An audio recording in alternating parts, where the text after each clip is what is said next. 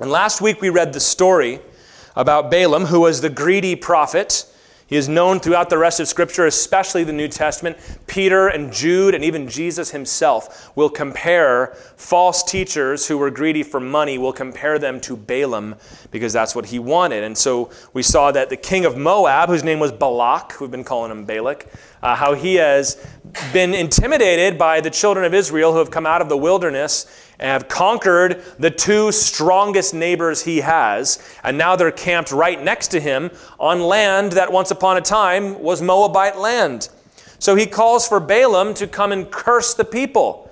And we saw that the Lord was speaking to Balaam and was not entirely pleased with the attitude in which he was going. And the angel of the Lord came to warn him and, and even to kill him three times. And while Balaam did not see the angel of the Lord, his donkey did. And we, we had a good laugh at Balaam's expense, as you're supposed to. That this wise and all seeing prophet isn't able to see the angel right in front of his face, but his donkey can. And that story is going to be echoed in these three chapters here today. But this week, we're going to look at the actual prophecies, the oracles that we'll call them. Uh, an oracle refers to something that's been seen and then delivered. It's a biblical word, although it can carry some pagan overtones. It shouldn't when we're talking about true prophecy. But he's going to declare blessings for Israel. You know the story, and Balak's not going to be happy about that.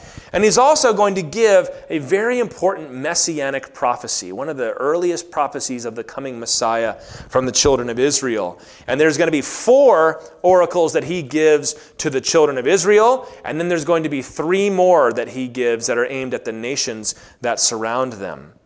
And each one of us tonight is going to have an opportunity to meditate on what it means to be blessed by God and also what it takes to be blessed by God.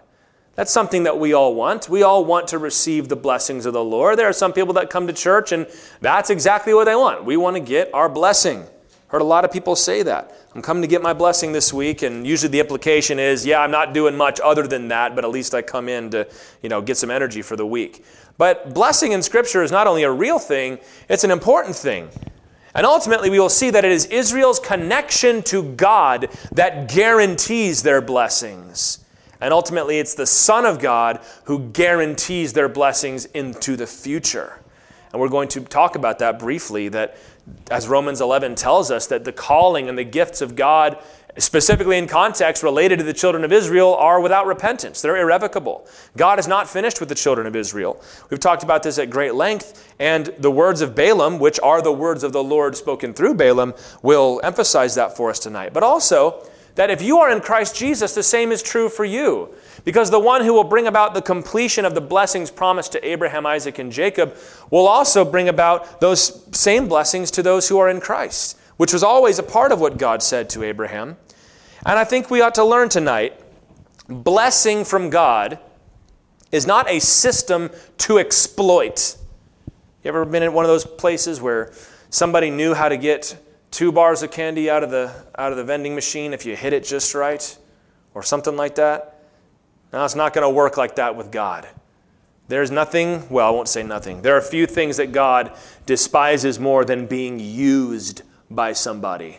Somebody's trying to make use of God for their own ends, which is what Balak is trying to do, and it's going to come back right in his face.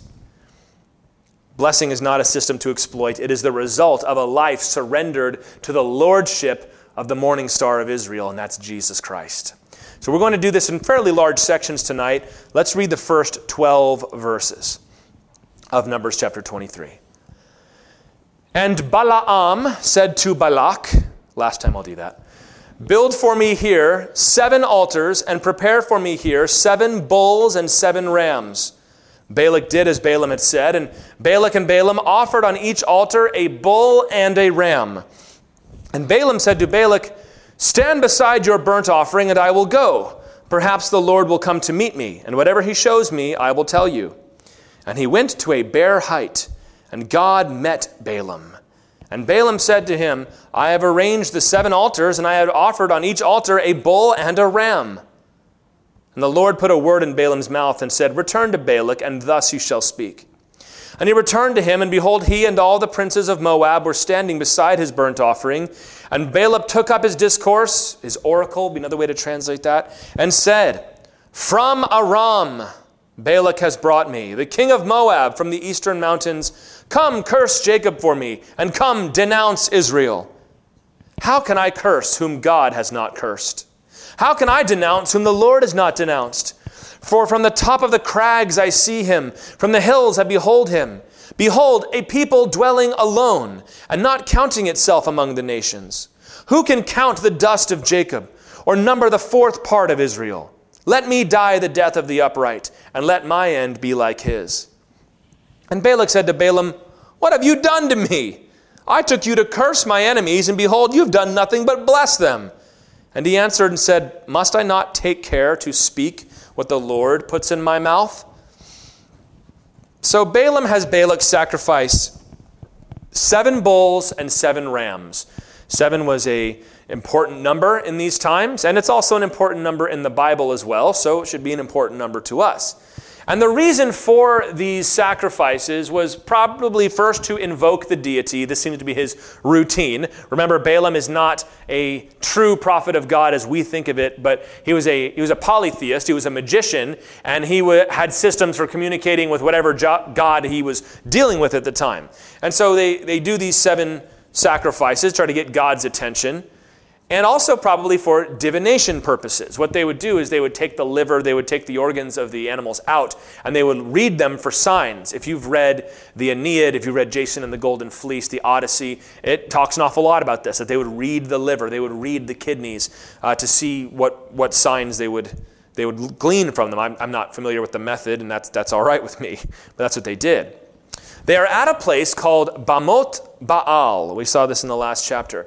That word means, Bamot means high places, and Baal is Baal, but you would have a little break in it. Baal is how you'd pronounce that. So he's on one of the high places. These are the high places that Josiah and the other good kings of Israel would later tear down because they believed if you could get up onto a high mountain, then God could hear you better. And he says he went up to a bare height. If you are familiar uh, maybe you've seen Fantasia, but there is a, a piece of music called The Night on Bald Mountain or The Night on Bare Mountain. And it's supposed to be a, a musical rendition of a what they call a witch's Sabbath because the, they were trying to bring back their old pagan culture musically for some reason. And they would go to these bald heights and they would have these pagan rituals. So that piece of music that you maybe remember from the Disney movie is also a, a extension of that tradition of going up onto the high places and invoking the gods. Now, of course, this is different because you're dealing with the living God here. And as we will see, this is going to be very different from anything Balaam has encountered before, as we've already seen when he saw the angel of the Lord about to take his head off. But while he's there, Yahweh, Jehovah God, gives him words to speak. And God had already told him twice in chapter 22 if you go, you better only say the words that I tell you. And so God, true to his word, gave him words to say. And it may be, depending on what translation you have, that verses 7 through 10 are divided into poetic verse, and that is absolutely right. If you read it and you're familiar with your Psalms, you can pick up on that parallelism there. Uh, it, it is in Hebrew, so the interesting question is uh, how did they get hold of this? How did they get hold of this prophecy? But we tend to think of the people in the Bible like cavemen, like how did they ever even talk to each other? This was a very sophisticated culture. I'm sure it was being written down. And they knew later on that Balaam had been hired against them, so I'm sure there were spies. I'm sure there were just communication between people. We're going to see later there's going to be intercourse between the children of Israel and the daughters of Midian, which the Lord will not approve of, but it's very entirely possible and, and likely certain, you might say, that they would get this. And if they were to translate it in, into Hebrew, well, that's, that's only appropriate. It's translated into English right there in front of you, so we don't have a problem with that. Uh, but it's very well organized into poetic form. So let's go through the different pieces of what he has here. First thing he does is he names himself and he describes the situation. He says, Balak has brought me, and Balak, the king of Moab from the eastern mountains, brought him from Aram. We talked about that. That's Syria to the north of Israel. Laban, if you remember, was from Padan Aram, which was a different part of Aram. If you read about somebody who's called an Aramaean in the Bible, that is somebody from Syria. The language Aramaic is a reference to Syrian. There's another language called Syriac that is related to that. So that's where he is. Come and curse Jacob and Israel for me. You all know Jacob changed his name to Israel, so referring to them by both names is a very poetic way to describe it. And the second thing he does is he affirms, as he's already done, that he cannot go beyond God's word. He told them this in chapter 22, verse 18 and verse 38. He says, I'm only allowed to say what Jehovah tells me to say. And this maybe was unique for him because he seems to have a reputation for kind of doing whatever the people wanted. But the Lord revealed himself in a very real way to where he knew, I better not cross this guy. So he says, How can I curse whom God has not cursed or denounce whom God has not denounced? And this is, it's going to give you both sides of it in the first two oracles. The first one is God has not cursed Israel, therefore I have no power to curse Israel. That's important for us to know, isn't it? If God's got his hand on something, there's nothing anybody can do to stop it, right? Jesus said in Revelation, I've opened a door that no man can shut. When God speaks, that's it. And the third thing he does, so he says, This is what we're doing. I can't go beyond God's word. Therefore, the third thing, he describes Israel in these beautiful, poetic, and beneficent terms. He's not saying, may such and such happen to you, as much as he is saying, look at how wonderful you are. It's only going to continue, right? From the tops of the crags, I see him, a people dwelling alone, not counting itself among the nations. Who can count them? There's two main things that he talks about Israel here, and I'll give them to you quickly. The first one is that Israel is unique unique, a people dwelling alone and not counting itself among the nations. The word nations in Hebrew is goyim. It's also a Yiddish word. If you've had Jewish friends, maybe they've called you and your people as goyim before. Uh, that's what that means. Nations, it would be translated in the New Testament through the Greek, Gentiles. And it would be rendered also in Greek, ethne, which means like ethnic, nation. So like the other nations, they stand apart. And this is absolutely biblically true. God does not treat Israel like any other nation.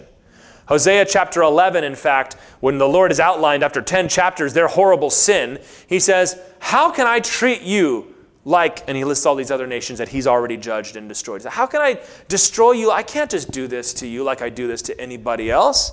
In fact, in Ezekiel 25, God is going to judge Edom and Moab because he says, You treated Israel like any other nation. He says, I'm judging you because you treated my people like they were any other people.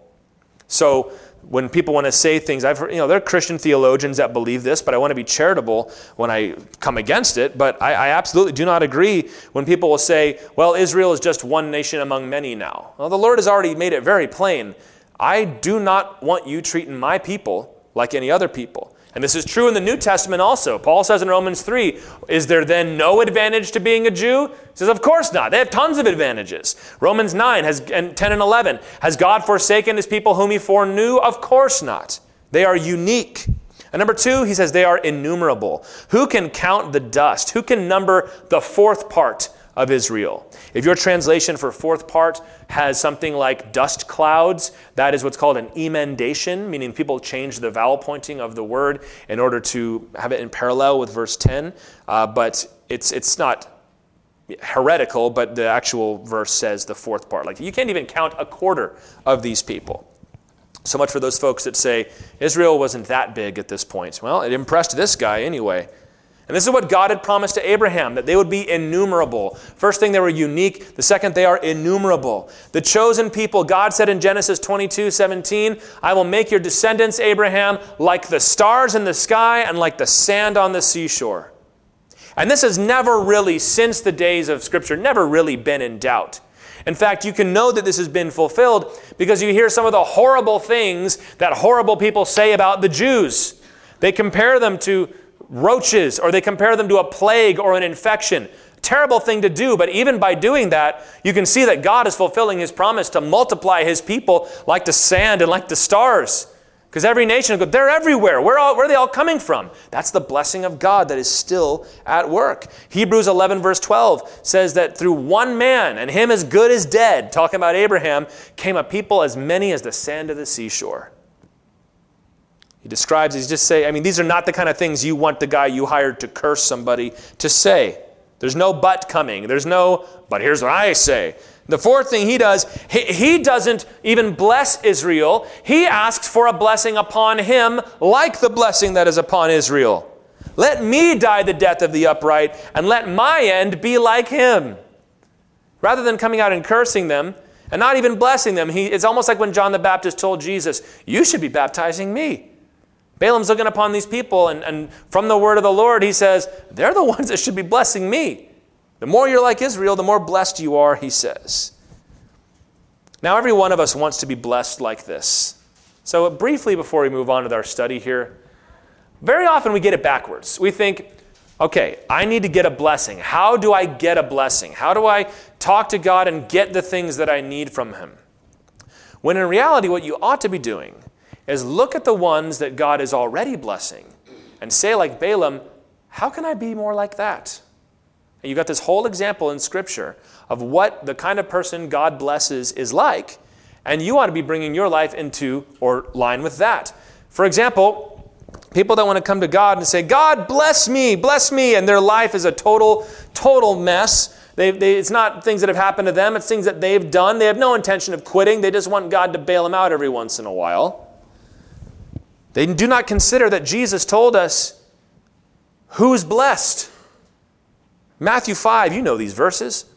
He said, Blessed are the poor in spirit, for theirs is the kingdom of heaven. Blessed are those who mourn for they shall be comforted. Blessed are the meek, for they shall inherit the earth. Do you remember that shirt that Nike put out a few years ago? I used to see it in Dick's Sporting Goods. On the front, it would say, The meek shall inherit, dot, dot, dot. On the back, it said, Nothing. It's like, You're going to hell, man. Sorry. Maybe he repented. Blessed are those who hunger and thirst for righteousness, they shall be satisfied. Blessed are the merciful, for they shall receive mercy. Blessed are the pure in heart, for they shall see God. Blessed are the peacemakers, for they shall be called sons of God. Blessed are those who are persecuted for righteousness' sake, for theirs is the kingdom of heaven.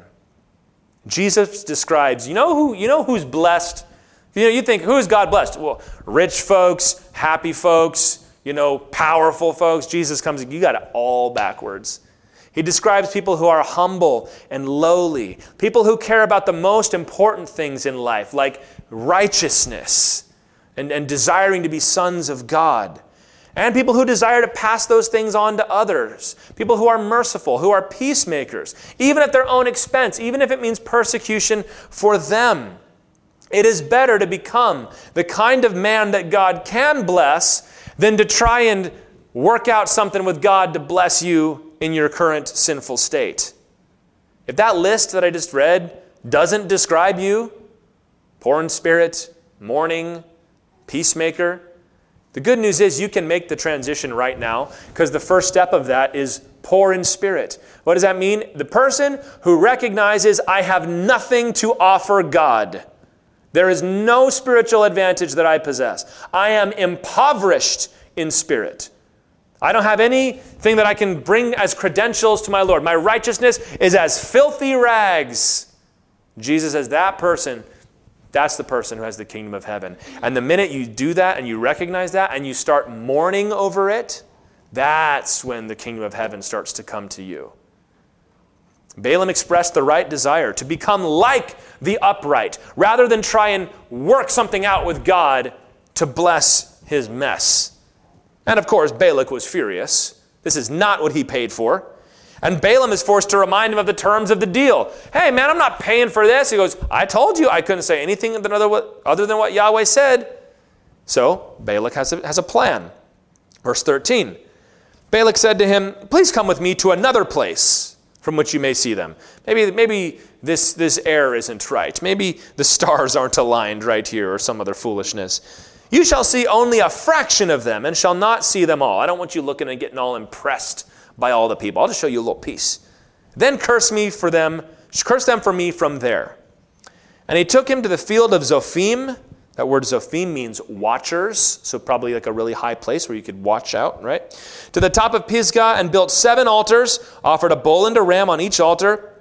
Balaam said to Balak, Stand here beside your burnt offering while I meet the Lord over there.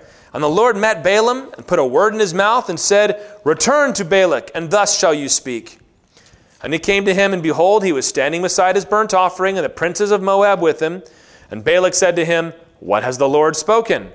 And Balaam took up his discourse and said, Rise, Balak, and hear. Give ear to me, O son of Zippor.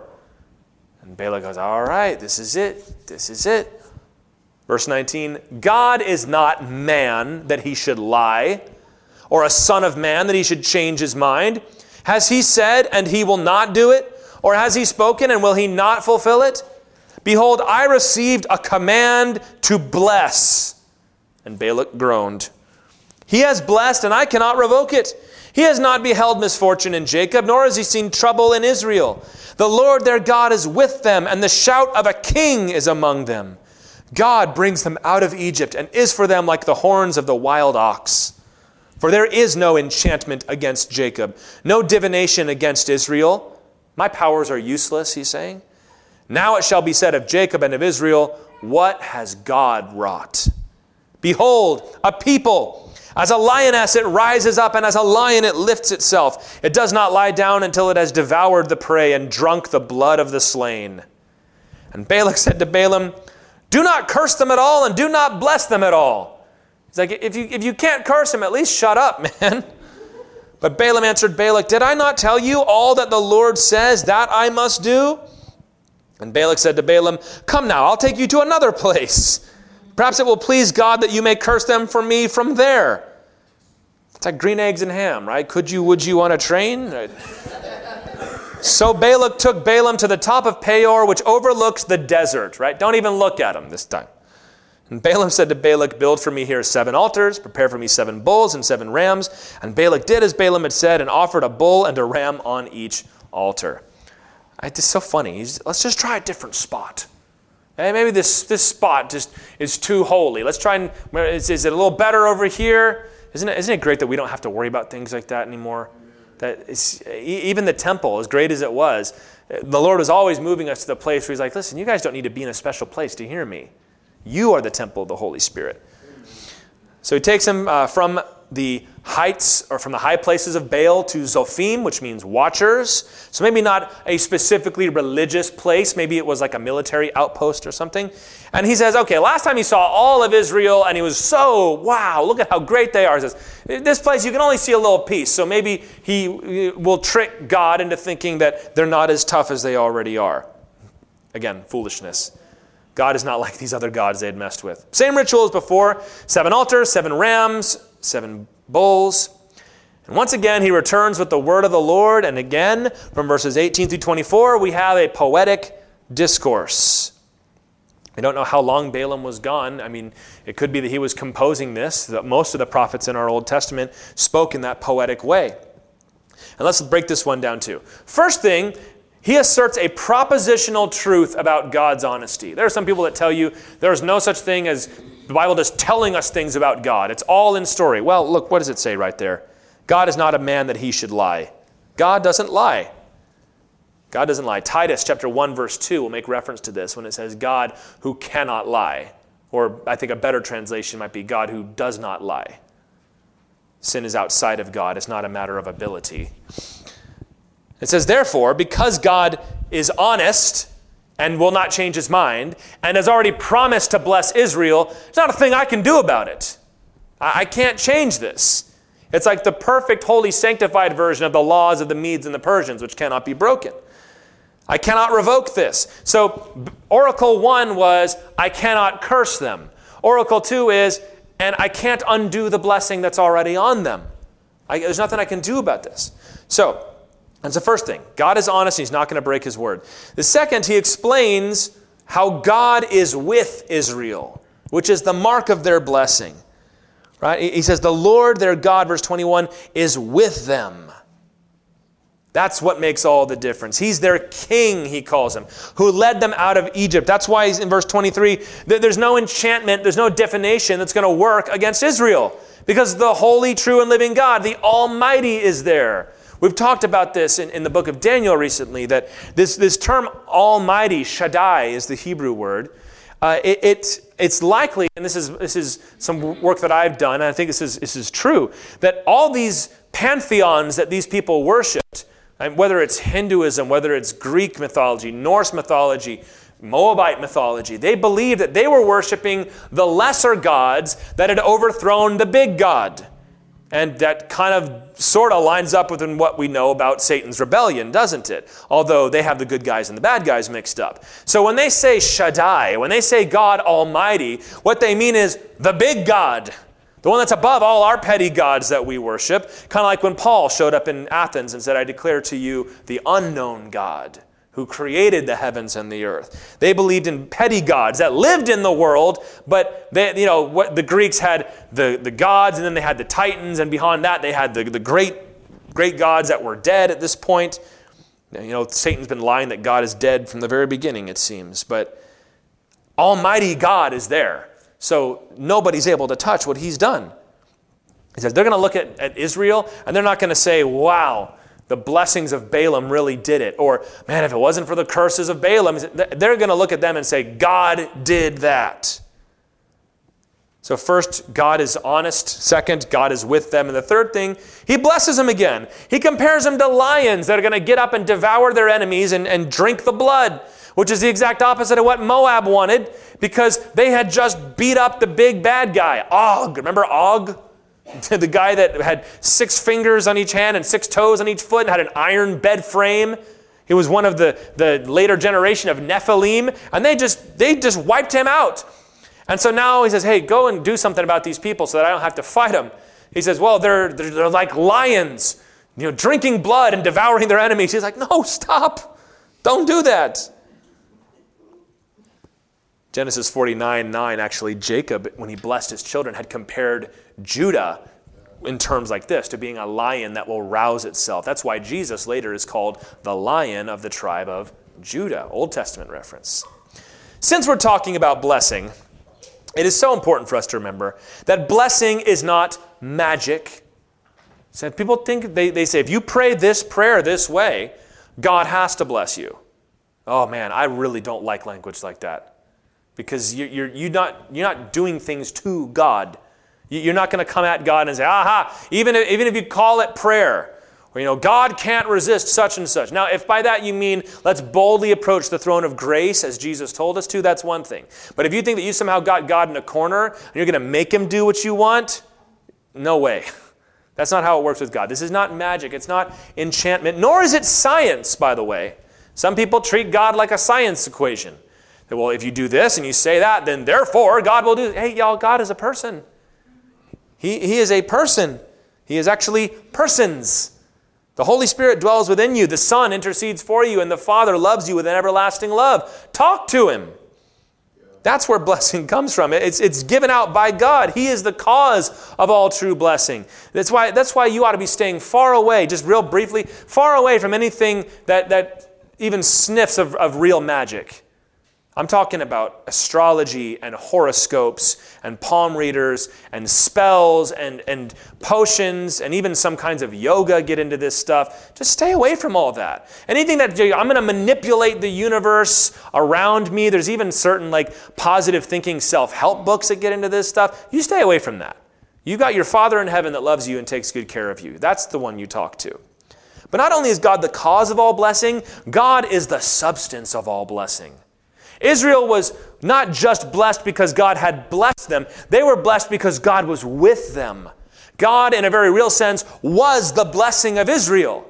Remember when God told Moses after the golden calf episode, He's like, Look, I'll still give you the promised land. I don't break my word. But you know what I'm going to do? I'm going to send an angel with you.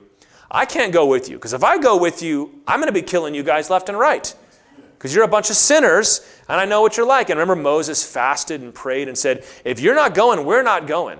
We're going to stay right here at this mountain unless you go with us. And then that's when the Lord said yes. And that's when Moses said, Show me your glory, right? That's, we studied that story. God is the blessing of Israel. That's part of the promise he made to Abraham in Genesis 17 7, when they were cutting the covenant together. God told Abraham, I will be your God and the God of your children forever.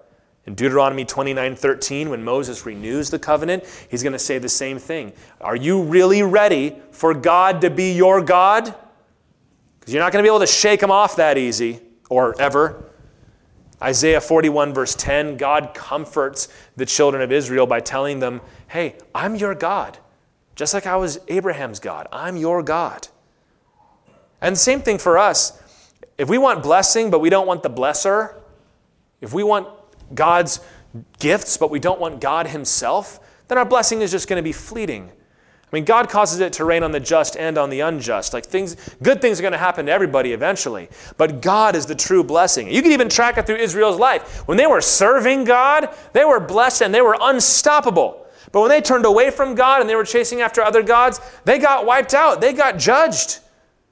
God would always bring them back because remember, they're His unique, special people. But when they were not serving the Lord, things didn't go well. And the same is true for us. Ephesians 1, verse 3 says, Blessed be the God and Father of our Lord Jesus Christ, who has blessed us with every spiritual blessing in the heavenly places. Christ and God through Christ has given us every spiritual blessing. That's where blessing is to be found. John 17, 3, Jesus said, This is eternal life, that they know you and Jesus Christ, whom you have sent. That's the ultimate blessing, is to be with God and enjoy his presence forever. That's why blessing is for those who are all in, man. It's, so, it's such a shame. You can watch this happen where somebody starts distancing themselves from the Lord. You know, they're not going to church like they used to. They're not studying the word like they used to. They're not praying like they used to. And you have conversations with them and you're worried about them. You start to warn them. Like, I haven't seen you in around. What's going on? You haven't been here. Oh, yeah, I know. Just stuff going on. And it's, you're like, you're not too busy. You're just not coming. You're not being here. You're not taking the time to discipline yourself. Or maybe they don't even leave the congregation, but you know that their spiritual life is just falling to pieces. And then what starts to happen, they now are no longer living according to God's wisdom, so things start to go poorly. And not only that, but God begins to remove his hand of blessing, which is what he does, and things start to go bad, and they blame God. That God did this to me. Therefore, I'm leaving God, even though you weren't walking with God when all of this happened to you. I've heard so many so called skeptics and atheists that say, Well, I tried Christianity and it didn't work for me. And you talk to them and like, you didn't, you didn't try anything. You never encountered the living God. You never really believed. You just went to church a few times. That's not the same thing, brothers and sisters. If we're going to live life like practical atheists, I believe in God, but I live every day as if He wasn't real or theological skeptics, like, yeah, I believe in God, but I don't know about all of that. How dare we call upon God to bless us? Oh, bless me, Lord, bless me, Lord. And then you hear the Lord tell you to do something. I don't know if, I, if I'm going to do that. I'm not that spiritual, I'm not that religious.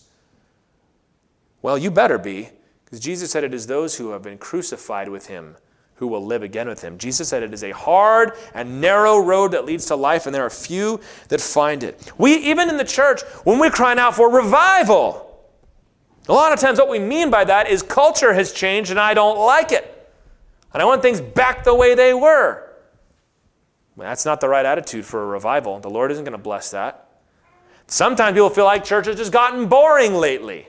And I want there to be a revival so that it will be exciting around here again. Or they say things like, well, not enough people are coming to the church, it's kind of dying, but you know, a revival will be a good shot in the arm and make our ministry really blow up and grow. That's not what revival is for. Will those things happen during revival? Yes, but they are incidental. And very often the opposite will happen. Churches, a lot of churches shrivel up and die when revival comes because there's no substance to it anymore. God's doing a new thing. He's pouring out new wine, and the old wineskins burst open. Say, let's have a revival so we can go back to the way things were. Man, that's what the Pharisees wanted with Jesus. Let's get, get the Messiah here. He'll show these Romans what, what. And Jesus said, I'm doing a new thing, and y'all can't even handle it.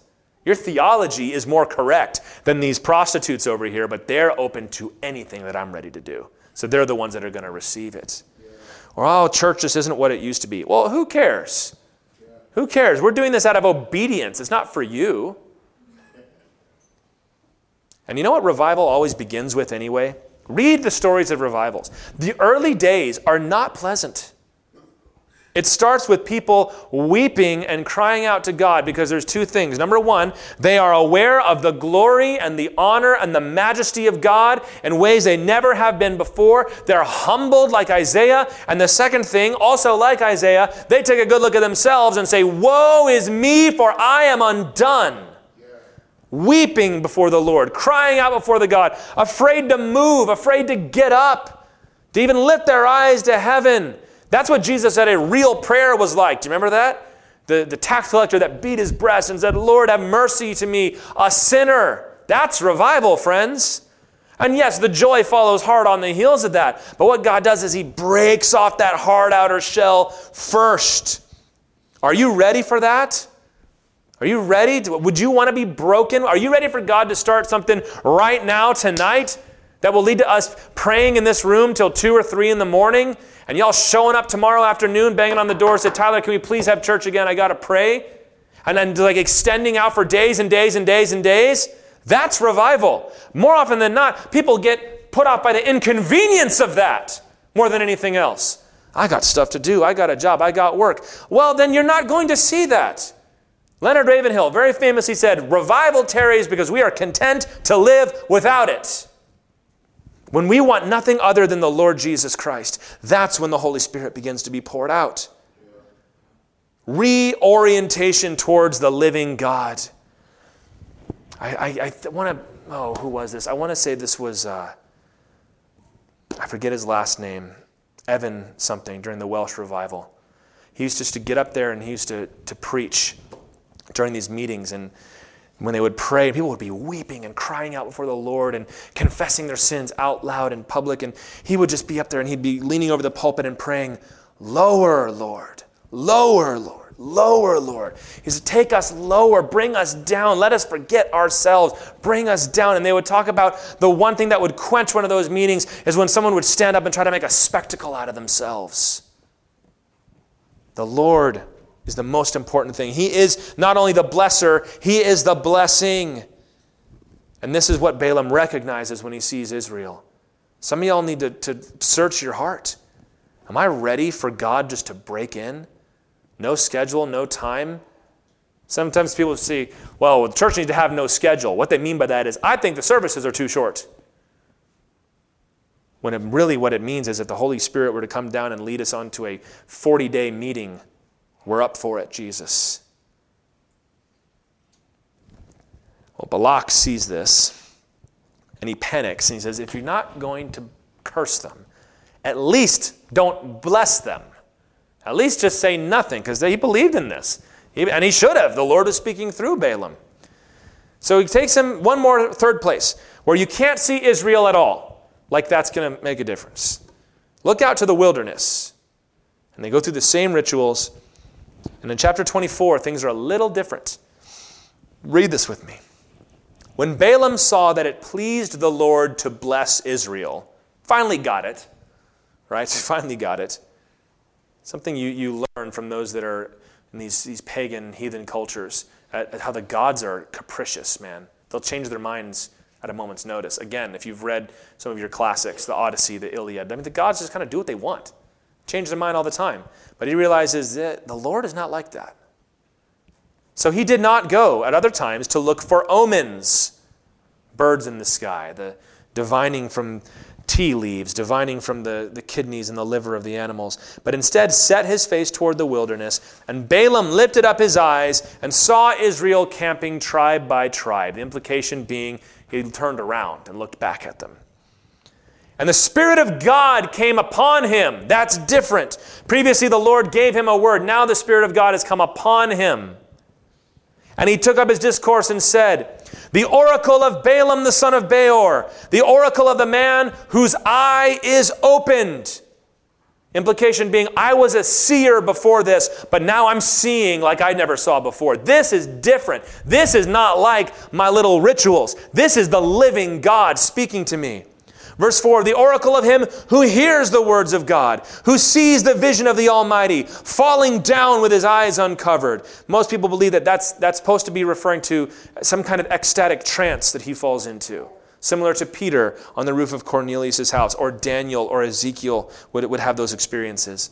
And this is what he says, verse 5 How lovely are your tents, O Jacob! Your encampments, O Israel, like palm groves that stretch afar, like gardens beside a river, like aloes that the Lord has planted, like cedar trees beside the waters. Water shall flow from his buckets, and his seed shall be in many waters. His king shall be higher than Agag, and his kingdom shall be exalted. God brings him out of Egypt and is for him like the horns of the wild ox. He shall eat up the nations, his adversaries, and shall break their bones in pieces and pierce them through with his arrows. He crouched, he lay down like a lion, and like a lioness, who will rouse him up? Right? If you see a sleeping lioness, you're going to wake that thing up? Blessed are those who bless you, and cursed are those who curse you. And Balak's anger was kindled against Balaam, and he struck his hands together. And Balak said to Balaam, I called you to curse my enemies, striking his hands, right? And behold, you have blessed them these three times. Therefore, now flee to your own place. I said I will certainly honor you, but the Lord has held you back from honor. Translation, I ain't paying for this. And Balaam said to Balak, did I not tell your messengers whom you sent to me, if Balak should give me his house full of silver and gold, I would not be able to go beyond the word of the Lord, to do either good or bad of my own will? What the Lord speaks, that will I speak. And now, behold, I am going to my people. Come, I will let you know what this people will do to your people in the latter days. And we'll get to that in just a second. But this time, man, Balaam is not divining. He's not looking for omens. He's not going through his usual thing. He recognizes, like the witch at Endor, remember that with Saul and Samuel? She recognized when Samuel rose up, this is different, man. This is not like what's happened before. Like the sons of Sceva, who used to cast out demons. When they started casting out a demon in the name of Jesus and Paul, the demon said, Oh, I know Jesus and I know Paul, but who do you think you are to tell me what to do? And the demon beat them half to death and stripped them naked. When you're interacting with the true and living God, it's different, man. That's why when Satanists or magicians, like, well, we were able to be together. We levitated a table off the floor. Well, bully for you. My God rose from the dead and raised other people from the dead and parted the Red Sea. What else you got? It's different when it's the Lord. And the Spirit of God comes upon him. This is the kind of thing that Joel was prophesying about in Joel 2. God was saying, listen, this thing that I've done, few and far between with different people for different instances, I'm going to do with all my people, and they'll prophesy. This is to help us understand. And, and even things, like I said, like ecstatic trances. That word ecstatic is found in 1 Corinthians 14. That, that's found in your scriptures. It's not something we seek and try to make happen, but in special occasions, the Lord will do it. He is having a remarkable experience with the living God and giving a true prophecy. First thing he did, I mean, you saw it. He describes himself, I have open eyes. For the first time, I'm hearing the voice of El Shaddai, God the Almighty. Second thing, he praises Israel's encampments. And remember, he's looking at the wilderness, but he compares them to an oasis. It's like even though you're in the wilderness, when you're there, it's like it's like gardens planted by the streams.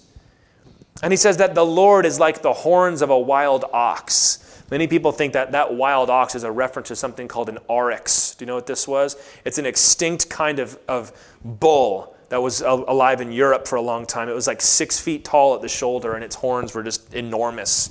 And they were hunted to extinction in the 1600s. Huge, big, strong thing. And horns in the Bible are symbols of power, right? We've been talking about that in Daniel. So that's what the Lord is like. He predicts prosperity and military victory especially against Agag. Agag was the throne name of the king of the Amalekites. 1 Samuel 15, Samuel is going to hack the last Agag to pieces before the Lord. It's one of my favorite Bible verses as a kid. 1 Samuel 15, he says, As your sword has made women childless, so now your mother will be childless. And Samuel hacked Agag to pieces before the Lord. Justice. Be careful how often you call out for justice, man. It's a hard thing. He says that they'll devour the nations that cannot stand against them.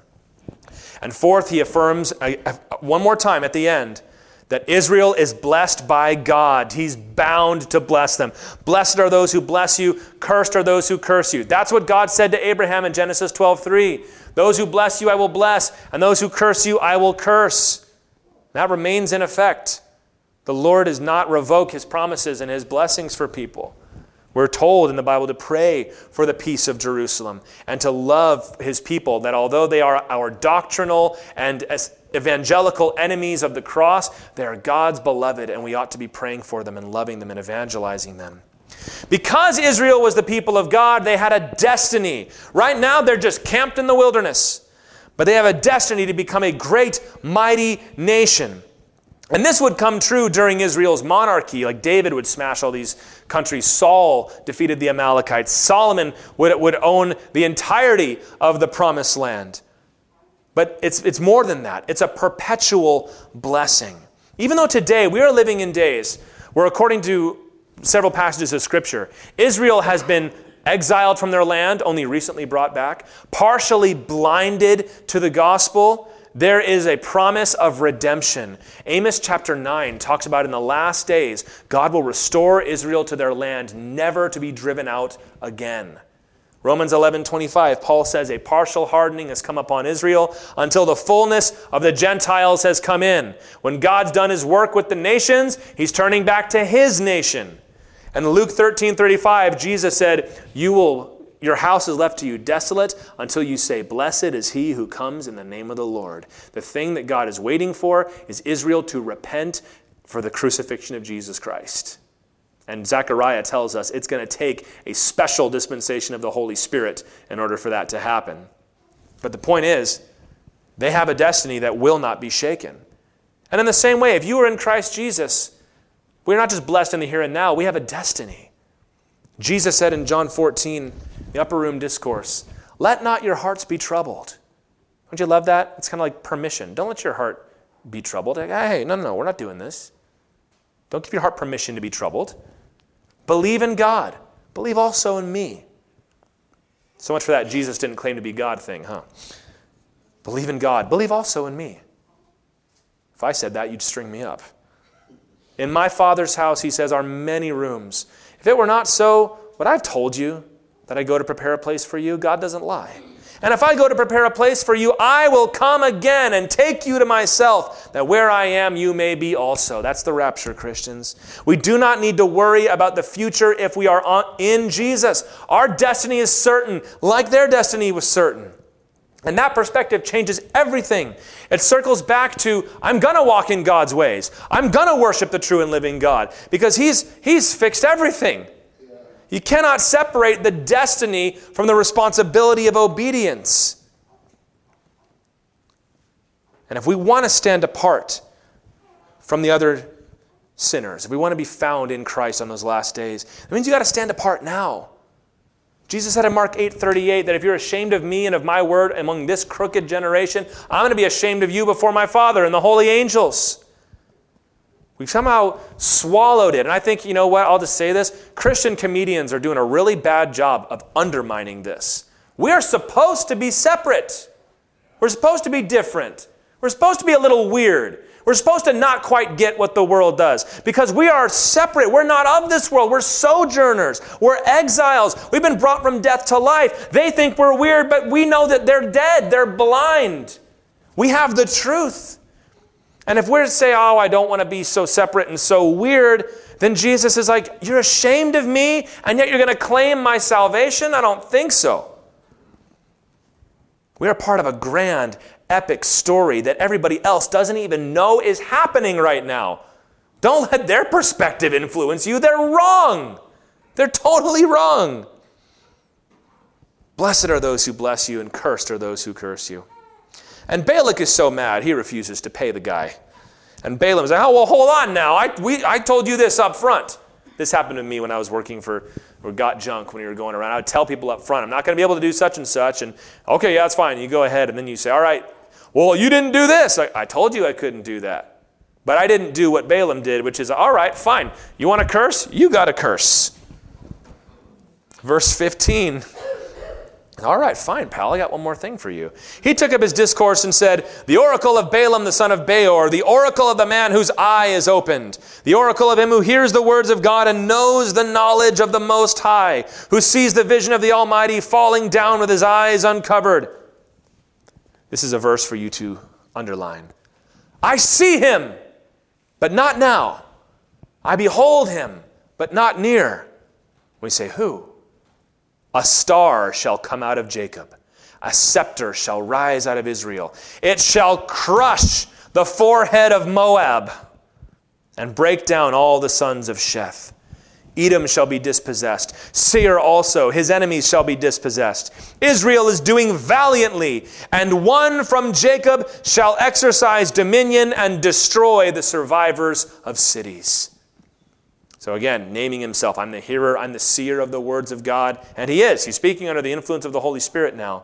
And in verse 17, he gives one of the most significant messianic prophecies in all of Scripture. Let's break this down. There's three pieces. First of all, he says, Not yet. With all of this heavenly vision I'm being given, I can see someone coming, but not yet. This is very common. This is a very, the, the trend today is to say the prophets spoke about their day and nothing more. But the Bible tells us that's not the case. 1 Peter 1, verses 10 through 12 tells us that the prophets inquired to know when because God was revealing stuff to them and they didn't know when or what it would look like. God only gave them pieces. So, not yet. But number two, a star and a scepter. This was a symbol of a great king. In fact, stars in the Bible were symbols of divinity, they were symbols of things that were in the heavens, which is just one indication among many of why we, we see that the divinity of Christ was foretold in the Old Testament. And a scepter, of course, right? It's, it's, a, it's something a king holds. And this is made to, to Israel, a people that had no king yet. But a king is going to come. And number three, victory. He prophesies the end of Moab. Going to crush your forehead, King Balak. He also mentions Sheth. We're not entirely sure who Sheth is. It could be that it's, it's not supposed to be the letter Shin, but it's supposed to be the letter Sin in Hebrew, in which case it would be Seth meaning all the people of the world, the descendants of Seth. Or it could be this is just a country that did get broken down, and we just don't know which one it was. Edom, we know Edom, right? Edom was the descendants of Esau. Seir was his capital. And uh, it's important because these are the countries that had spurned Israel in their early days. Moab had tried to curse them. Edom had told them, You try to come through our land, and we're going to fight you. And so Balaam is prophesying they're going to get struck down by these very people that they spurned. Now, Israel's kings would win great victories, but they were mere precursors of the true king. The Bible will even use the phrase Messiah to describe certain men of, of David's house, but they are all forerunners of the capital M Messiah, which is our Lord Jesus Christ. In the fullness of time. So he says, not yet. Galatians 4 4 talks about the fullness of time when yet finally came, a baby was born in Bethlehem. And how did the wise men, the other people of Balaam's profession, the magi, similar to the word magician, right? You pick up on that. How did they know that the baby was born? Y'all know this. It's a Christmas story. The star. They saw the star. They, they came to Herod and they said, We've seen his star. And that is a reference back to Numbers chapter 24 that a star will rise out of Jacob. That was Jesus Christ, the Son of God and the Son of Man. He died on the cross and rose from the dead to make atonement for sin. And He's going to return in glory to establish an everlasting kingdom, to tread the winepress of the wrath of God Almighty, to rule with a rod of iron, Revelation 19 says. And his victory will mean victory for Israel. That is inescapable Bible prophecy that Jesus' return will be to rescue the Hebrews from the domination of the Antichrist. He will reign from Jerusalem, as has been foretold. And it will be the end of all the wicked nations that hate them. And then, actually, at the end of the Bible, Revelation 22, verse 16, the Lord says, I, Jesus, have sent my angel to testify to you about these things for the churches. I am the root and descendant of David, the bright morning star. It's another reference at the end of your Bible to the star that would rise out of Jacob. Now, of course, Satan, who is a usurper, he likes to take the name morning star for himself. That's what Lucifer means. Lucifer was one of the gods of, of Greece who was the god of the morning star. Lucifer means light bearer. That's why they called the morning star, right? Bringing the light with him. And Satan said, Oh, no, I'm the morning star. And at the end of the Bible, Jesus goes, We'll see. We'll see who the real morning star is. Make no mistake about it, Jesus is a king. He's a king. Every knee will bow before him, Philippians 2:10. Knees will bow before Jesus. And this is the ultimate truth that we must know. If we want to be blessed, you've got to know that Jesus Christ is Lord.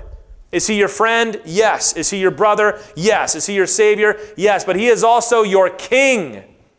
You bow the knee before the King. You don't talk to the King like he's just anybody. We know we have access to Christ, but we cannot let our own cultural sensibility about rank and aristocracy push us to think that Jesus is anything other than what he is. I think we receive that teaching about access to God a little too easily, if that can even be said. We need to be reminded that he's the Lord of Lords. If you refuse to bow the knee to Jesus, you are outside of his grace and you are outside of his blessing. You are going to hell. Well, I think Jesus and I could work something out. Yeah, you get on your knees, confess Him as Lord, and offer Him up your life as a living sacrifice. I thought we were saved by faith. Yeah, that's what faith is. I believe everything that Jesus said is true. I bow the knee, I repent, I leave behind the old life, I give it to Him and say, What would you have me do? Christianity, friends, is not to be social glue. Well, we need religion to have a good, have a good country. Some of our founding fathers who had a more utilitarian view of religion used to say things like that. Thomas Jefferson is like, I don't believe in this stuff myself, but you know, the poor people, they kind of need this to keep them in line. It's kind of a sick thing to say, isn't it? But the thing is, we're all saying it now. People say, oh man, things are going crazy. People are transgender their kids and people are, are doing all this crazy stuff. We, we, we need some religion. I say, okay, yeah, believing in the Lord Jesus Christ. Well, I, I don't know about all that. I mean, we know it's not true, but we still need it. Can I just say this for anybody that might be watching or listening or doubting this? You cannot have the benefits of the gospel without believing the gospel. You cannot set up laws that look like the gospel without believing it. So, all these people that want to try to tell the rest of us peasants, go back to church, you need it, but want to neglect it for themselves, woe unto you. God will not be used by anybody. It's also not just to be good morals for families. Now, got to get the kids to church because I don't want them growing up and believing in some weird thing that scares me a little bit. So send them to church, let them learn not to lie, and let them learn not to, to punch other kids in the face. That, that's good. And not really for me, but it's good for them. That's not what this is. That is not what this is. Because what you think this is, you're going to get upset when you start seeing actual sinners come through the door and get radically saved because they'll ruin your vision of what your home for your kids is going to be. Nothing like that. This is the kingdom of God. Think on that word, kingdom, as in the place where the king rules. God is an absolute monarch. I want to talk about the divine right of kings. He has the divine right to rule over you, not just to give you some good ideas and some good suggestions, to rule over your life. And if you say, I'm not down with that, then you're not saved. I don't know what somebody told you when you first came in. That's what this is. He is the king, He is the morning star. There is no dawn, there is no light in your life without Him. You bow the knee or you perish. Oh, what? Jesus is some kind of conqueror? Yes, exactly that. Exactly that. Read Revelation 19 if you've never read it before. We don't have time tonight. But when that morning star rises and takes his scepter in his hand, you best be on his side. And you have the opportunity today to come to him, bow the knee, and have your name written in his book of life. And then he will become so much more to you than just a king. But until that day comes, he is your enemy although he is offering you peace. And then he has three short oracles that he gives about the nations. It rounds it off and it gives us an even seven. Then he looked on Amalek, took up his discourse, and said, Amalek was the first among the nations, but its end is utter destruction. And he looked on the Kenite and took up his discourse and said, Enduring is your dwelling place, and your nest is set in the rock. Nevertheless, Kain, that was their capital, shall be burned when Asshur takes you away captive.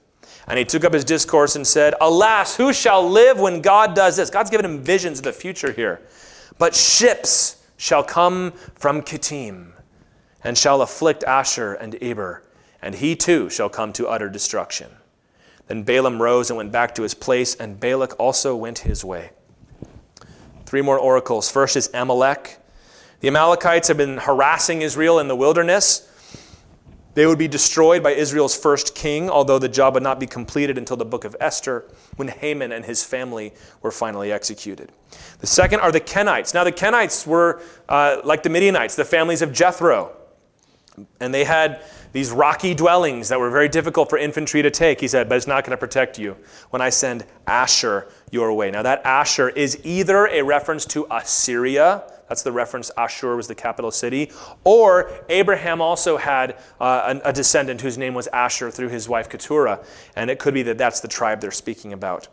And the third one is very significant in verse 23 and 24. Kittim. This is a Hebrew reference to Cyprus, that ships will come and afflict Asher and Eber. These are smaller tribes. This is a reference to the coming of the Philistines. The Philistines were they were of, of I don't want to say Greek culture, but they're from that same, that same cultural world. That's why when we read about them, they have city states and they're, they're fighting with these certain weapons and all that. And they afflicted that part of the world, but uh, you know, David is going to take good care of those Philistines. They'd be destroyed too. The point is that every other nation is fleeting and forgotten if they have not the Lord. Blessed is the nation whose God is the Lord, the psalmist said. And that's the destiny that awaits not just every nation, but every individual if you ignore Christ, crushed and forgotten. And so Balaam separates from Balak. We have not seen the last of Balaam. He's, he's not going to make any money in Moab. We're going to see that he's going to go to Midian and stir up some trouble. But let's wrap this up here. We all want blessings. We all want a destiny. And perhaps even we're willing to worship the true God. But the question, guys, are you willing to bow it's not very American to bow, is it? And listen, in the flesh, I'm down with that. But don't think you can do that same thing with Jesus. If you will not come to Christ that you may be saved, there's only loss waiting for you. It doesn't matter how up things are right now. But if you have bowed the knee to the Son of the living God, there are great blessings, true knowledge of the truth, and a holy destiny waiting for you. God is going to keep his covenant with Israel. And because he is, we can trust him to keep the covenant he's made with us, the new covenant. For Romans 11:29 says the gifts and the calling of God are irrevocable. They're without repentance. God doesn't change his mind. We just read it tonight. We are many things as Christians. So let's make sure that subject of the King of Kings is part of that list.